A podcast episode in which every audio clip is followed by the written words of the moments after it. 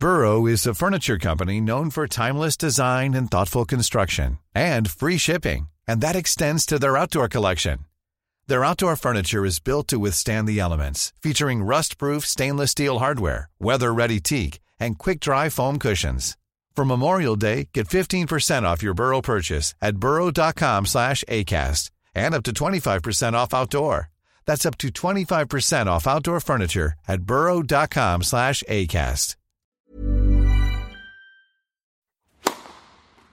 Please take your seats quickly, ladies and gentlemen. Thank you.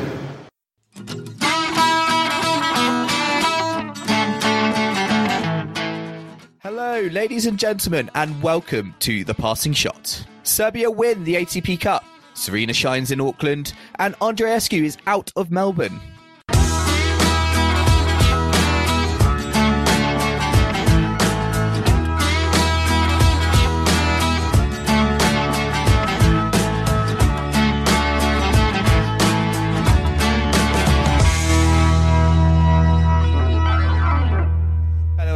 And welcome to The Passing Shot, the tennis podcast by fans for fans with Joel and Kim. Today, we are going to be looking back on the ATP Cup as well as all the other events going on around the world this week. Kim, the tennis season has started. I feel like even though we're like a week in, we've just already had a million stories come out in the tennis world. Where to begin? How are you? How are you? Are you keeping? Are you? How are you keeping tabs on everything? Oh, well, I watched a bit of Reilly Opelka and Pablo Cuevas with my porridge this morning. so I'm definitely keeping up to date with some some tennis. Um, yeah, I mean, it's it's crazy, isn't it? Tennis is definitely the sport that never sleeps. Um, everything's going on in Australia at the moment. I guess, you know, both good and bad. Um, so I think we're going to start there. Um, we have a few token tournaments, don't we? Doha and Shenzhen to talk about, but um, Australia is where it's at. So uh, we had the ATP Cup, uh, very exciting. Watched a bit the final today.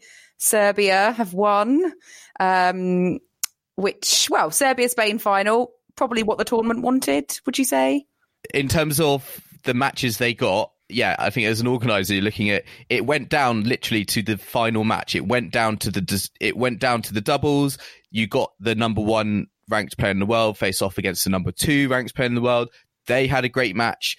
I think generally in the across the event, we had some great matches. And, you know, going in, I was kind of wondering, you know, how seriously are, are you know, these players going to be taking this tournament? But it, it seems that, you know, everyone is almost, all the players were kind of bought into it and, you know, really kind of uh, hyped. Crowd was loving it as well. Um, yeah, I just thought we had some really great matches and, you know, Serbia coming out on top and to see, give us a little, potentially a little taste of, of the, Aust- of the Australian Open, uh, Nadal and Djokovic. Yeah, I think it was just, uh, you know, really good. I think it was a really good final. Yeah, I think I think if we do see, you know, Novak and Rafa head to head at the AO again, I mean, I can't see Rafa winning it to be honest. Um, Novak just seems to have it, have his number in Australia. Um, but yeah, the Serbian fans, there was loads of Serbian fans, obviously a big like Serbian expat community out in Australia. So I think they were really, you know, buoyed on by the fact that they were um, out in Sydney, turning up to support them. And yeah, I guess great that it went down to the final match. Um, pleased for me to see Marc Lopez back. He's one of my favourites. Um, well, he was in the team. It was Feliciano playing, but um, yeah, no, I mean, it, apart from Australia obviously being in the final, I think that was probably the two teams that are kind of, you know, is going to come up as a big, you know, spectacle showdown head to head.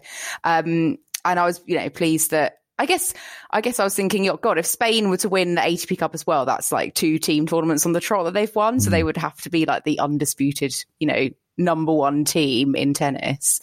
Um, but I guess for all those teams that didn't quite manage to do so well at the Davis Cup, having the ATP Cup so close after does give them an opportunity to kind of, um, what's the word? You know, to rectify anything that they weren't able to achieve like two months before. So in a way, the proximity maybe is good for that. I don't know. I think that's interesting because, you know, the last time we saw Djokovic and Troicki on a tennis court. Uh, you know, they were playing doubles in the Davis Cup, and you know they had. I think they, you know, they had that match on the. I can't remember who it was, but they had the match on the on their racket, and they and they lost. And it was, you know, the press conference was really emotional. But there, they're like literally kind of two six weeks later, they're back on the court, and they were almost kind of yeah, able to kind of rectify the situation. Um, and and win, and I think it's really interesting because you know I think Djokovic this week has shown that you know he, he is like almost his peak level at the moment. He's you know looking very good going into the Australian Open, and Nadal as well. It's kind of like you know he's played the singles, he's played a lot of tennis. It doesn't feel like he's had an off season given you know how much he played in Davis Cup, how much he's how much he's played in the ATP Cup. I just wonder actually whether he's almost going to burn himself out going into to to Melbourne. Yeah, I see what you mean. Although I'm kind of thinking that after Melbourne, he will take time out then. I think that might actually be a more logical time in the season to have a break because you don't he won't really have to play anything until Indian Wells. So he he could have what six weeks without actually having to play. I don't I don't know what his schedule is in terms of if he's going to play like Dubai or something like that. Um, but it maybe I don't know. I was kind of thinking that earlier. I was thinking, oh, Rafa, you know, probably not at his freshest going into the AO. So afterwards, I'd like to see him just, you know, take a bit of time out. I mean, I hope that he doesn't like need to for an injury or anything, but just to kind of conserve himself for the clay, which we all know is extremely important. So, um, yeah, but I think, um, I think the ATP Cup was was interesting. I I do still have a bit of a bit some qualms, I suppose, about it being so close to the Davis Cup and you know the fact that the women aren't there, you know, having a joint cup or their own equivalent. But I think you know, provided some entertaining tennis. I think it's nice that we actually get to see the players come together for their countries, um, like more often. And I think that actually you know brings out the best in certain players. Like Nick Kyrgios springs to mind. He he seemed to be very calm and composed and and you know not misbehaving for once. So I don't know. Maybe he team sports maybe actually just suit him a lot better. Maybe he should. um just continually play team events. ATP Cup is this the rebirth of Nick Kyrgios because he had I mean I think he had a he had a pretty great tournament I think and I think he's I think he's almost like won everyone back or like all the haters of Nick Kyrgios. It's like this week he's done so much good um, you know, on a tennis court, you know, rallying behind, uh, you know, for a great cause, uh, you know, for the bushfires. Um, and yeah, he's just played some some great tennis. And I think the thing I loved most was uh, I think he was doing like uh, push-ups for every uh, double fault that Alex Zverev uh, was doing on a tennis court. But but uh, like the day after, there was like uh, things circulating that he had um, he had got a back injury. Oh, what from uh, doing the push ups? Yeah, oh, pot- no. potentially. But uh, no, I think he I think he was good. But yeah, we uh, definitely you know saw a different you know Nick Kyrgios, and I thought it was interesting. You know, he came out in the press saying, you know, being in a in a team event, you know, playing for Team Australia, it's almost like he it, it, it, it gives him that motivation that he almost doesn't have, uh, you know, in in singles competition, and um, you know, he's he's kind of admitted this, and you know, it is interesting that you know team events have this, you know, a different impact on on players, and we we've seen that with with Nick Kyrgios. Yeah, I just wonder maybe. Maybe it stems from like a lack of self worth. Like maybe he doesn't think that he's worthy enough. You know, when he's playing for himself, maybe he doesn't think he like deserves to like do the best for himself. But when it's you know other people brought into the mix, maybe he's that just gives him that extra motivation because he's playing for something higher. So I don't know. Maybe it stems from like low self esteem, or I'm sure there's you know some issues going on. But yeah, it's it's it's interesting. Um, I would really like to sort of delve into his brain um, a lot. I think because just so much going on in there. Um, and also Great Britain um, did better than expected. I, I would say, um, proving that you know we are a factor in in these team events. We can do pretty well on our day. Um, we only just missed out um, on a semi final spot. You know, we lo- just lost to Australia in that doubles match. Um, I was not expecting. I know. I was not oh. expecting to wake up and, and see that. I mean, I I went to bed with uh, I think you know Nick Kyrgios. Um, you you know like a set and a break up on Cameron Norrie, and I thought, oh, this is just going to be routine you know, there's going to be a routine exit for, for GB. But no, and I think, you know, one of the reasons we've done so well this week is the form of Dan Evans. It's just going from strength to strength for the moment. I think he's now going to be seeded. I think he's going to be seeded number 30 at the, the Australian really? Open. And, oh, yeah, I wow. know. Yep. That's crazy. Um, and, you know, he beat, I think he beat, he beat Goffin this week. He beat de Minaur in, in I think potentially what which was the singles match of the tournament. I think it was it was certainly the longest. I think it was like over near enough three and a half hours. Um, and yeah, he's just been really uh really fun to watch um yeah it's just a shame that with uh you know salisbury and and jamie murray they just couldn't pull it out against you know Kyrgios and, and de Minaur in in the doubles because yeah they have five match points and um you know, if again, kind of, you know, going back to kind of Davis Cup, you know, against Spain in that, you know, in that second set, again, they had chances Mm, to, yeah. you know, make it to make it interesting. And you know, kind of, I guess similar here. It's like they had that almost like that opportunity to kind of rectify that moment and you know right that wrong. But um, you know, unfortunately, you know, this time, um, you know, it, it didn't go our way. But certainly, yeah, a very good performance. And I think you know, Tim Henman, you know, as coach, I think, you know, kind of looking at it on TV, they all really enjoyed, they all really enjoyed themselves. And there was like, you know, bits of banter and, you know, it was quite, um, yeah, no, I think it, I think, um, it was, yeah, it was just really good to see kind of a, a different dynamic, you know, um, I liked the team zones as well because obviously we saw the players kind of using the like the iPad, like the technology to kind of get the stats, and I just thought that was that's quite different. You know, they can get a different insight and um, like just to have that information and to be able to utilize it like straight away. And I don't know, maybe some players, you know, they might be like visual learners or like they learn from numbers and stats. So having it like quantified might I mean, it- think, actually, yeah, I really do need to do this. I don't know, but um, I thought, yeah, I think it's it's a good way of you know trialing those sorts of things out, and I don't think that's going to be un- unraveled across the whole tour. But like, why not for this event have something a bit different? Like, we all want a bit of change. it certainly looks like you know for me there are some things that almost like they've learning from like a, you know the Laver Cup and you know if we're kind of talking about Laver Cup as an you know an ex a glorified kind of exhibition event you know seeing some of the things that clearly worked in that style and put them into the you know put them into the tour and onto the ATP Cup. It worked really well. And yeah some of the I feel like some of the best uh, things I've kind of seen on on social media has involved kind of the group element and seeing all the teams you know on the benches and you know having you know having a really good time. I think like the French the French team is always kind of hilarious. Like Benoit Paire you just don't know what he's going to do next. And everyone Yeah. kind of you know, jokes Well, about that and It's like we kind of seeing them as they would be like behind the scenes, like in the locker room. They might be having a like a laugh and a joke or something, you know. So we get to see that. Whereas normally you just see players walk on court, play against each other, walk off again. So it's nice to see that there's actually a lot of like camaraderie and friendship and support, you know, on the tour.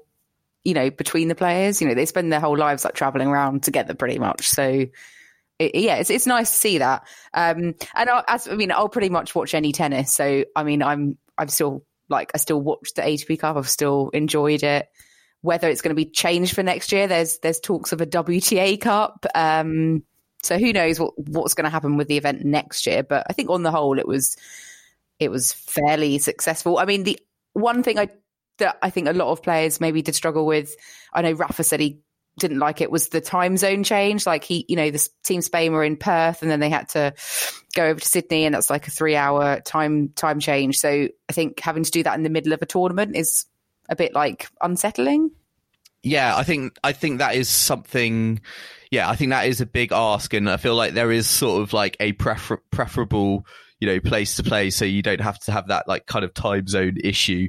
Um, i i still think you know there were definitely some you know controversies. You know, I think for me the biggest thing, the most perplexing thing, is the ranking points because you know that you know for you know to um you know to some of these players, yeah, they're kind of playing for ranking points. They're getting an extra event, you know, compared to kind of other players who, you know, don't have that event. And um, I think that for me, you know, from a player perspective, is a really kind of that's probably the almost for me the biggest controversy. The fact that you're entitling, you know, some players to get ranking points to boost their, you know, their world ranking, um, and not you know, doing, you know, not enabling that for others, um, yeah, I still think that is, sort of, you know, something that needs to be looked at. I mean, even earlier, I was kind of looking at, I think, uh, Bautista Agut and, and Djokovic. I think they actually, they both won all their singles matches but Djokovic actually got more ranking points. I don't know. I don't really sure how that worked, but um, is that because of the players that they're playing against? If they're playing against yeah, higher ranked opponents, they get more exactly. points because it's like a more worthy like, victory. Yeah, but, but it's. Bit, it, you can't disadvantage someone just just because they're not on, like, having. Facing. Yeah, yeah, yeah, exactly. No, I think they will have to look into that definitely. Or, I mean, do we need to have ranking points for it at all? I mean, or do we just have like I think maybe just ranking points based on yeah the state stage you get to, not not making it sound of so complicated. But um, yeah, we will see. Um, that that was the ATP Cup. Um, let us know your thoughts, uh, followers and listeners. Like, what did you think? Is there anything you particularly liked um, that you really want the tournament to keep for next year, or anything major you think that should definitely be changed? Um, let us know on Twitter. I think um, we'd yeah, love to hear I'll your just, thoughts on that. Just very quickly as well, Kim. I think also. I mean, what are your thoughts? I mean, I think the other big conversation is about the timing. You know, we've talked about Davis Cup, we've talked about the ATP Cup, and you know, again, they feel very similar. I mean, you only have to look at you know who who got to the you know the, the knockout stages. It, you know, I think it was like kind of six of the eight teams were pretty much the same, but you know, it, it feels like it's the ATP Cup has a better slot in the calendar than Davis Cup. Does it? Uh, I I think so because Davis Cup well, right at the end of the season. Okay, so there's know, one long... team cup for when you're tired and one team cup for when you're fresh. so like I don't know. I just think I I think Davis Cup would be the perfect curtain raiser no, for the season. No, I, I disagree. I think it's better at the end of the year as like a finale. I think it's it's too early in the season to play for such a historic tournament. Like I don't know. I just need to warm up. I think the ATP Cup is quite a good warm up. I think the Davis Cup is is a good finale. Um, they both have their have their merits. I mean, I don't know if maybe we should plan a trip uh, to Australia next year for the ATP Cup. Save the AO. Let's see. Um, but yeah, let, let's let's go on to other news from this week in tennis. I guess most notable, perhaps, is Serena Williams has won her first title as a mother, her first title in three years. Um, and do you know what? I hadn't realised that she'd actually not won a title for that long. Um, like I know, obviously she's reached what three, two, what three Slam finals since coming four, back. I think it's four. I think I was reading four, four, four Grand oh. Slam finals. Yeah. But I kind of just thought she'd won like a smaller tournament since coming back, but she hadn't won hmm. anything. Mm. So I think this is quite a big, like, significant moment in her uh, her chase to to make history. Yeah, and I think? think I think it was interesting because in in the final, you know, in the in the match. Um, in the ceremony afterwards, the the feeling was almost kind of like relief from Serena that you know, oh, thank God, I've won a, I've won a title again. I'm, you know, I'm back, I'm back on it. But, um, you know, so I think, you know, I think you know, as it went longer, you know, as it went on, uh, there obviously were doubts there from Serena herself on like, well, am I, you know, am I going to win a title again? And you know, I think this is a very good, you know, very good step to kind of, you know, obviously there are going to be bigger titles to, you know, to hopefully to come in the future. You know, looking at the Grand Slams, but you know, I think this is a very good kind of stepping stone. And yeah, it was just like she played awesome tennis all week. And, you know, she's definitely going to be a heavy favourite, I think, going into the Australian Open now, and she's kind of proved that in, in Auckland.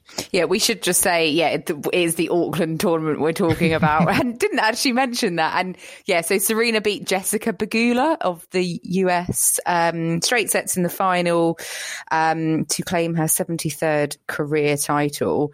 Um, so yeah, I mean, I guess Jessica Pegula in the ASB Classic final is a bit different to facing, I don't know, a Osaka in the final of the Australian Open. But I think, yeah, it's certainly that mental hurdle of can I, you know, win a win a title again? Um, also, she's got over that now, so I, I do feel like it will help her to become more composed should she get into, you know, another major final. Um, I think she's going to be a bit more secure. I mean, also Jessica Pegula. I did not realize this. I was just kind of reading up on it. Her her dad is the billionaire owner of the Buffalo Bills, uh, an NFL team. Oh, in, uh, wow. In in the United States, I just thought that was you don't hear that every day. Like He's uh, not you short know, of a few bob then. Maybe um, Serena donated all her prize money as well to the, you know, the bushfire relief fund. Um, and she's also auctioning off each dress that she wore across her matches in Auckland. So Oh, that's a really nice gesture. Um, maybe Jessica Pegula should donate her her funds as well. She's got a billionaire dad. Um, but yeah, so uh, we also saw Serena reach the doubles final in Auckland. So her and Caroline Wozniacki were playing together for the first time, which was a really, you know, really cool partnership. yeah, Um, really it's a bit cool. of a shame that they haven't teamed up before because obviously they're they're best mates. Um, and And they got to the Wozniacki's retiring in like a week. I know, yeah, it's a bit, bit late, isn't it? Better late than never. Um, and actually, it was a good good week for Americans in Auckland because in that doubles final, it was actually Taylor Townsend and Asia Muhammad who who clinched the title. And then back in the singles, we had Anisimova got getting to the semi. She lost to Serena. Um, so yeah, sort of quite a good week for Americans out in uh, out in Auckland. Yeah, the and Coco Gauff Oh, was Coco as well. was there as well, and, yes, uh, yes. and and uh, doubles partner McNally. Yeah, just America. They just, I guess, love love playing Auckland. Uh, but yeah, there were other tournaments going on as well. Uh, in Brisbane, we had a Premier tournament, and I think did Pl- Pliskova, Pliskova, yeah, Pliskova won that. Karolina in- Pliskova. Um, she well, she, she loves Brisbane. Keys. Yeah, she that's her third title there in four years, I think. So um, she did have to work hard for it though. She she beat Madison Key seven five in the third set, and she was pretty taped up and pretty tired at the end. Um, and then in the semi final, Pliskova had uh, saved a match point to beat Osaka in three sets. So really long matches, um, you know, to clinch the title. But uh, yeah, I'm I already, mean, Kim. I don't. Kim, I'm already always, envisaging. Yeah, I was Kim, just going I'm to say, already always wins titles before slams, but then does jack Yeah. all at slams. I know, I'm already Is that what you're gonna envisaging we're yeah, like we're gonna get to the end of the season and there's gonna be a list and it's gonna be like most titles won this season. Pliskova is gonna be top on like, you know, five or six or whatever. But yeah, Grand Slams, she's still gonna have, I think, a zero next to her mm, name. Maybe we'll see. We'll see. I thought Naomi Osaka looked quite good as well. Uh, Yeah. you know, getting to the semi-finals. So I definitely think she is going to be a contender uh, come the Australian Open. But there was one surprise actually.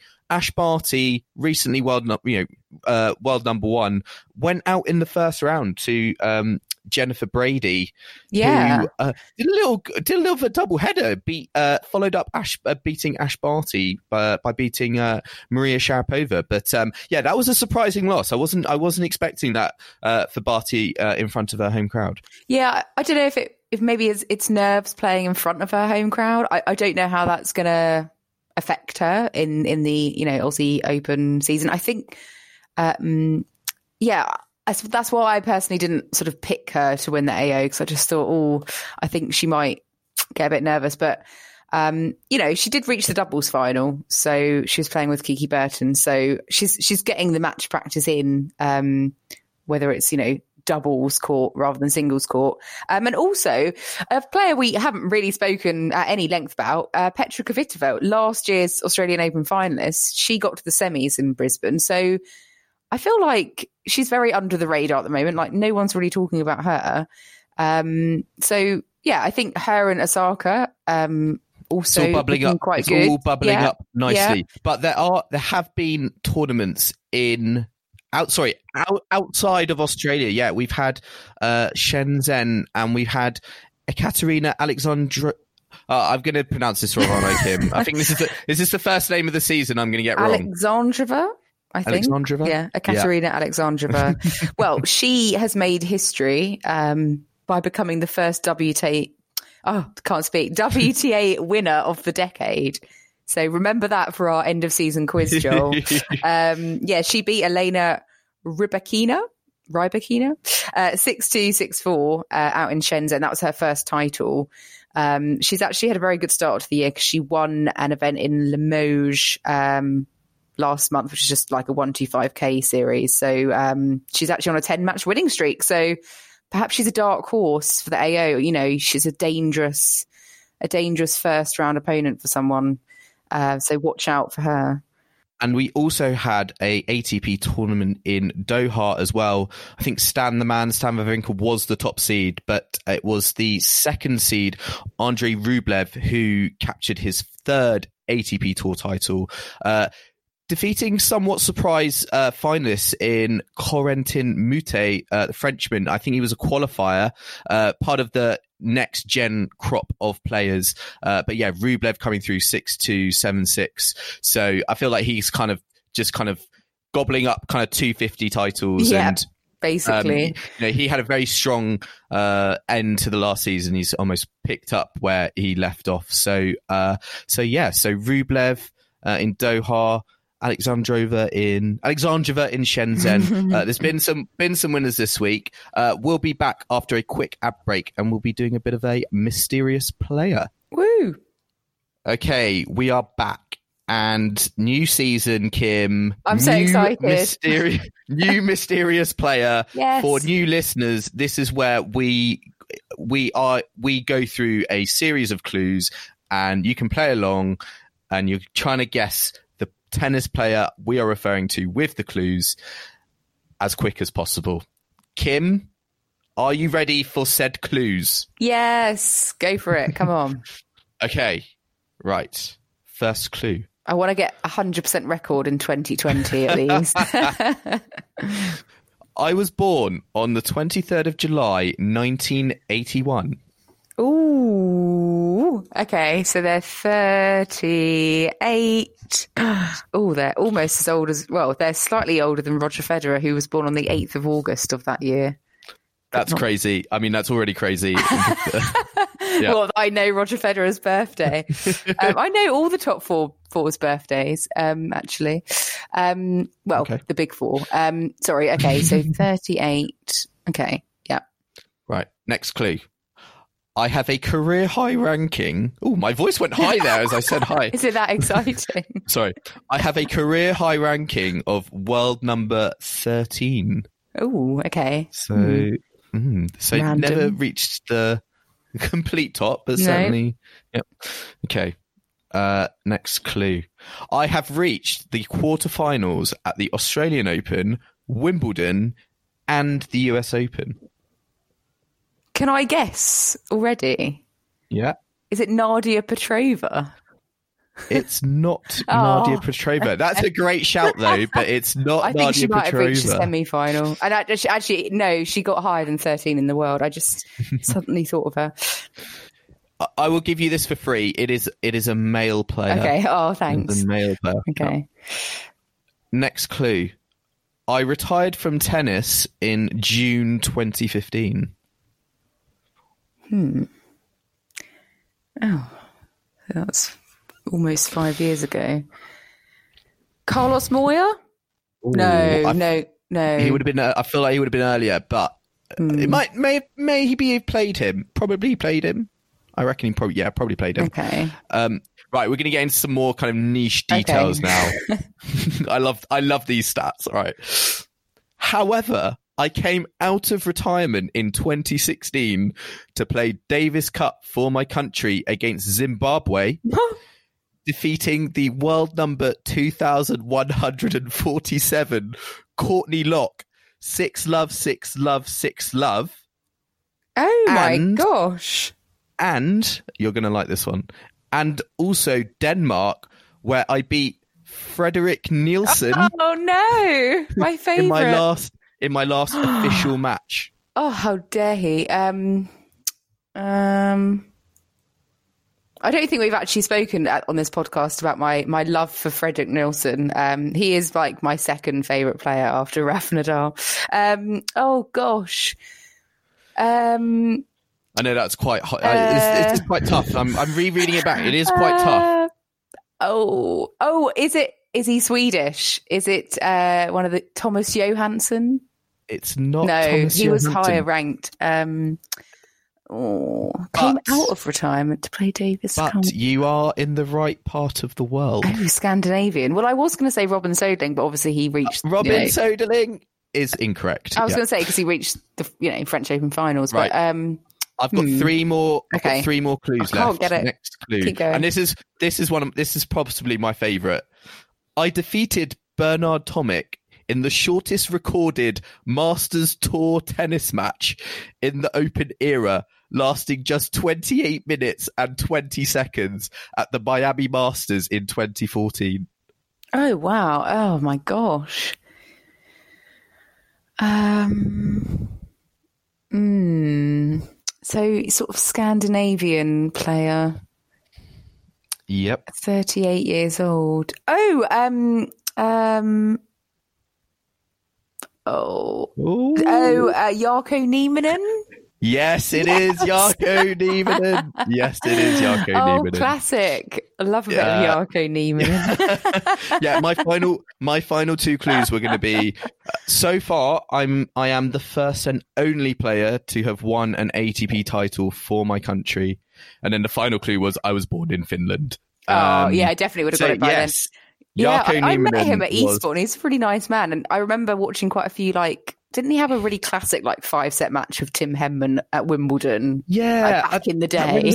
yeah, I mean, it sounds like yeah, that I def- that definitely rings a bell. Yeah. And uh, yeah, really solid player. Got to Yeah. he got to like the second week of all the Grand Slams. Had a good career. Made the most of his talent. So uh, yeah.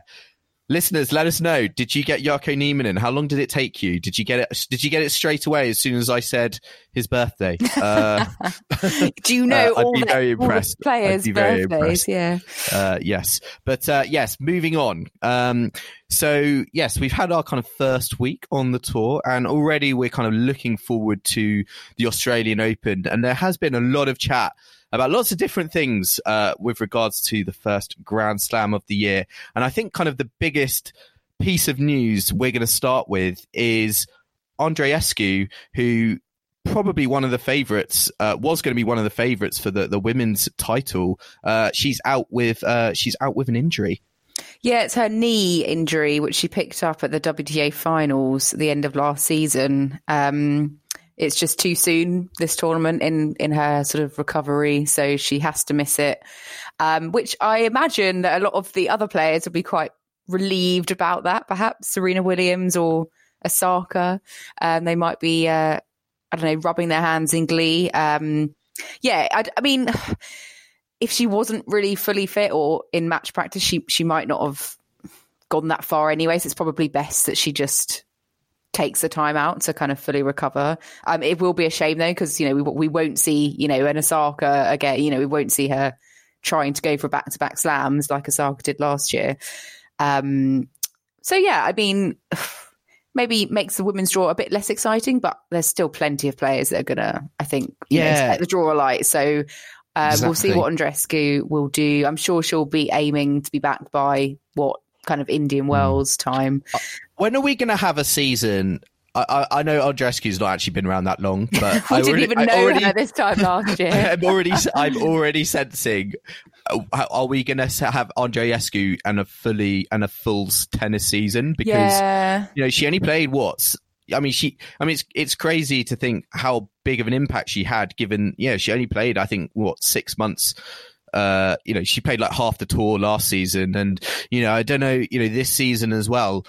How much of the tour is she going to play? And you know, just kind of talking about, you know, Ash Barty is world number one, but um, for me, Andreescu, I feel like the biggest barrier to getting to world number one isn't isn't like any other tennis player. It, it feels like it's going to be her injury problems. her own body. Yeah, I, Hmm. I do hope she's not going to become like a Del Potro who's just been plagued Hmm. by injuries and has never been able to, you know, maximize what, what we know he, his his talent is capable of. And talking of Del Potro, he's also not going to be at the Australian Open. Um, still having issues with with a knee again. Um, so again, a, sh- a shame for Del Potro and his fans. I, I don't. I mean, I don't think. Well, will will he ever come back and and kind of ever win another slam? Looking ever less likely. Um, but yeah, I hope Andreescu doesn't kind of be so plagued as as a Del Potro, for example. But um, fingers crossed, she's got you know a good team around her to to help. Um, and then, yeah, a lot of other stuff going on in Australia apart from the withdrawals. Obviously, there's a bit of hoo ha about the AO and all of the the air quality issues as a result of all the bushfires. Um, the Australian Open is now kind of under a bit of a threat, and they're potentially going to have to like play a lot of matches indoors uh, because the air quality is is kind of so bad.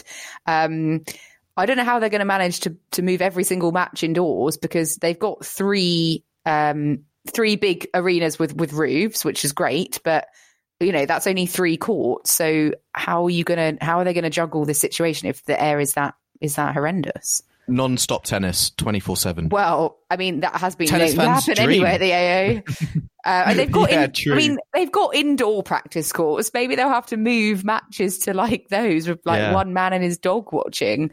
Um, I do think it's going to be interesting, though. I, I mean, to be honest, I mean, we could just get to day one and it not be an issue for the yeah, whole it tournament. might but have cleared by by the time it might. I don't know. They're obviously monitoring it on some kind of scale. I know Djokovic has expressed concerns, um, but hasn't he had sort of breathing issues before, like when there's been sort of something dodgy in the air? So maybe this is the only way that will stop him from winning. Uh, uh, what, how many AOs is he on? Is he one, seven or eight? I, I lose. I lose count. He's got so many. Is it seven? I think it might be seven. So he'll be going for his eighth, which is mad. Um, But yeah. There's no way, though. There's no way this of this Grand Slam is going to be cancelled, is there? Like, Oh, no. I just I mean, can't imagine it. I just can't imagine. Yeah, that no, I'm sure. I'm sure they they wouldn't. Uh, they just have to be sensitive, don't they, with what's been going on and and actually talking about the bushfires. You know, a lot of the players have come out and um, joined in the efforts to raise money. You know, for the for the for the relief efforts going on. So we've had Nick Kyrgios, you know, come out and say that he's donating uh, every every however much money per ace that he hits and then other players have sort of started doing doing the same but for their double faults instead of aces so um belinda bencic uh, she's going to donate yeah. $200 per double fault so That's quite a lot. That's does this lot. mean that the crowd can like genuinely cheer her if she double faults because you know, That's they not could just be bad shout, cheering actually. cheering the Yeah. donation instead I don't think if your name was Camila Giorgi, you'd be saying two hundred No. dollars uh, double, or or or Alex Zverev, which she she called out to on social media. When I saw that, I thought that's pretty punchy. That's pretty, yeah, that's pretty punchy because yeah, at the moment Zverev is having a yeah, uh, you know, judging on his performances at ATP Cup, has been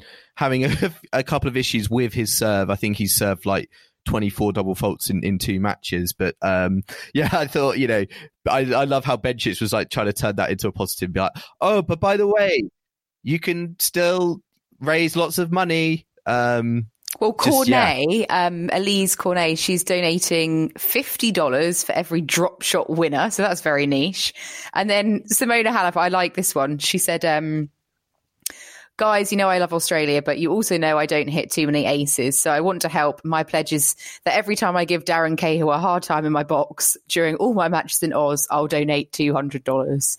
So every time she goes, turns to the box and yells at Darren Cahill." Um, again, we should be applauding that because it's more money for the relief efforts. I don't know, but yeah, it, it's nice that the players are sort of coming out in support, and um, you know, as as they should. Um, and actually, there's going to be a charity match on the 15th of January, uh, rally for relief. Uh, Federer, Rafa, Serena, and Kyrgios are already sort of signed up to play that. So hopefully, that will do um, quite a lot to to kind of, you know, get more Get money, money, going in. Yeah, I mean, it's the least they can do, really, when they're sort of, Exactly. you know, the top players are earning, you know, millions of pounds and dollars. So it's the least they can do, um, in my opinion. Um, and yeah, as we as we mentioned earlier, just going back to the ATP Cup, there's been some news. Tennis Australia have announced that they are actually in talks with the WTA about creating an equivalent women's competition um, at the ATP Cup. Um, there's been quite a bit of criticism, um, you know, from the from the female players at Brisbane because you know their WTA tournament, which is a, a premier, you know, that clashed with like for a few days. It, it clashed with the ATP Cup that was taking place at Brisbane, and and I know Sharapova and, and other players kind of came out and said you know, we were kind of pushed aside for the for the men in the ATP Cup, and then as soon as they went off and they completed the group stages, you know, we were then kind of allowed back on to the to the main court. So there was a bit of a feeling of you know them being sidelined yet again for for the men. So if if for example they had a you know a WTA Cup, I suppose they can just make sure that well, they could just make sure that it's fair, I suppose. Um, I mean, they would still maybe play the WTA event at Brisbane, but maybe they have the WTA Cup elsewhere. I'm not sure, but they just need to make sure if they're sharing a venue that the matches are kind of equally distributed and not prioritizing one over the other. I mean, we've had scheduling debacles before, but that was a lot of what a lot of players were saying that this week that it wasn't fair. Yeah, and I think I think there was I think there's kind of conversations about getting a new like stadium uh, court uh, in Brisbane, almost potentially to manage that sort of that workload, uh, to be able to do, kind of do kind of two events, I guess, concurrently. Uh, but yeah, ATP Cup, WTA Cup, like when when are we going to get a mixed cup? Like, well, we had you know, one for many years. I know. Well, I know. This is what it's what for me is really confusing is that you know we had a really great you know fun mixed event, and you know we've now we're almost kind of splitting that out into two completely different events, and yeah, once again we're kind of not. There's not really been much chatter on you know a you know mixed team event. Now I don't know if kind of Tennis Australia or whoever are looking at this and thinking, look, we can have an ATP Cup for the men's tour, a WTA Cup for the women's tour, and then because you know they think the Laver Cup is just going to be the, you know, the, Laver Cup is going to evolve and become a mixed. Yeah, I think uh, it's only fair. Event if the ATP and if the ATP Cup and WTA Cup are going to be separate, then they should definitely, in my opinion, make the Laver Cup a mixed event. Um, that's probably the easiest thing. If they don't want to introduce yet, then like yet another cup into the calendar, just make the Laver Cup a mixed one. Because actually, in tennis, it's one of the only sports that where men and women can play alongside each other, and that you know treated as as equals, like on the court. I mean, you don't see that. You don't see women and, and men on a football pitch playing together, do you? So I think tennis is very unique in that perspective that we have.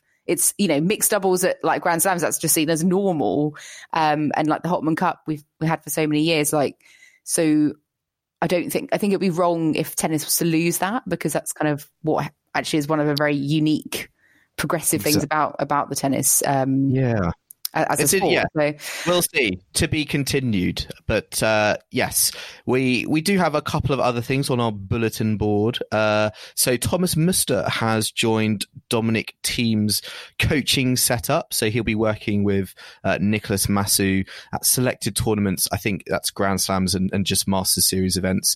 Um, so yeah, expect to see uh, Thomas Muster in his box. I think the only thing here to really say is interesting. He's he's bringing a Grand Slam champion on board, so mm. you know whether he's kind of looking at that right. This is going to my next push this year is going to be to win a Grand Slam.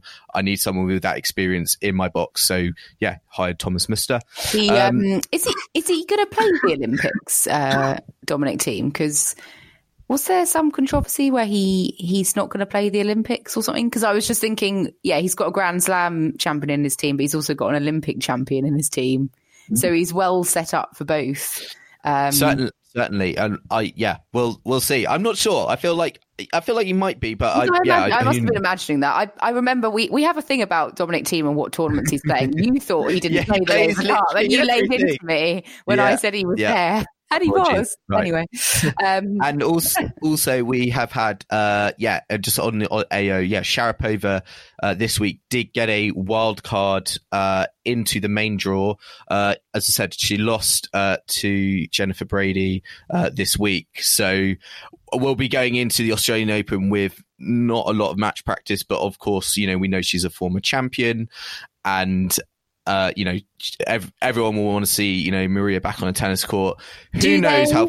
But Joel, uh, do, well, do you, sorry, I mean, what's your opinion? Do you not think that it's a bit kind of? I, do you not think that wildcards should really be given to players that are like up and coming?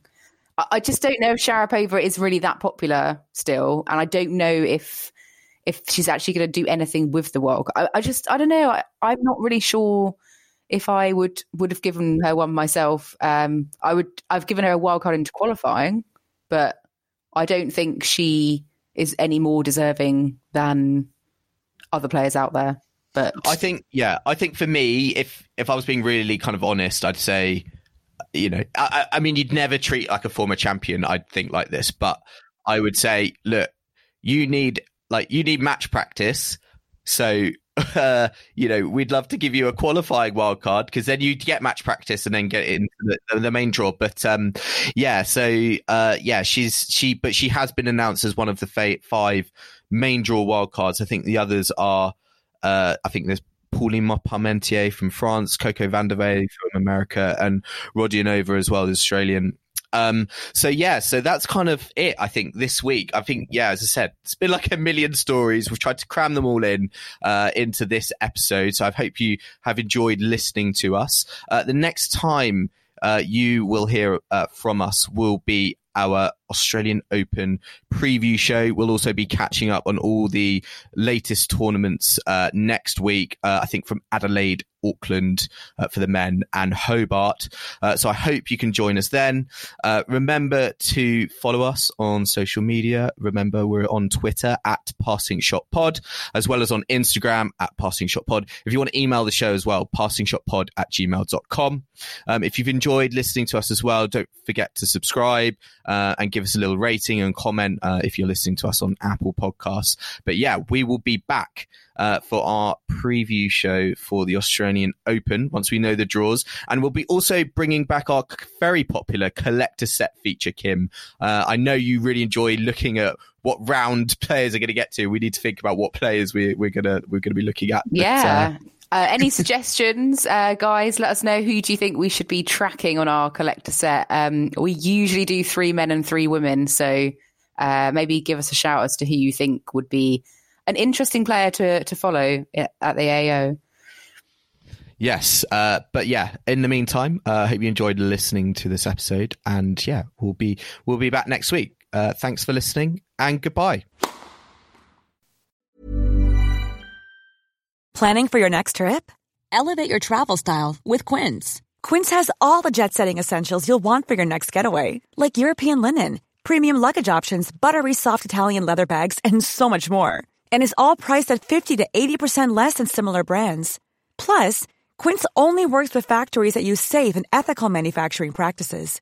Pack your bags with high-quality essentials you'll be wearing for vacations to come with Quince. Go to quince.com slash pack for free shipping and 365-day returns.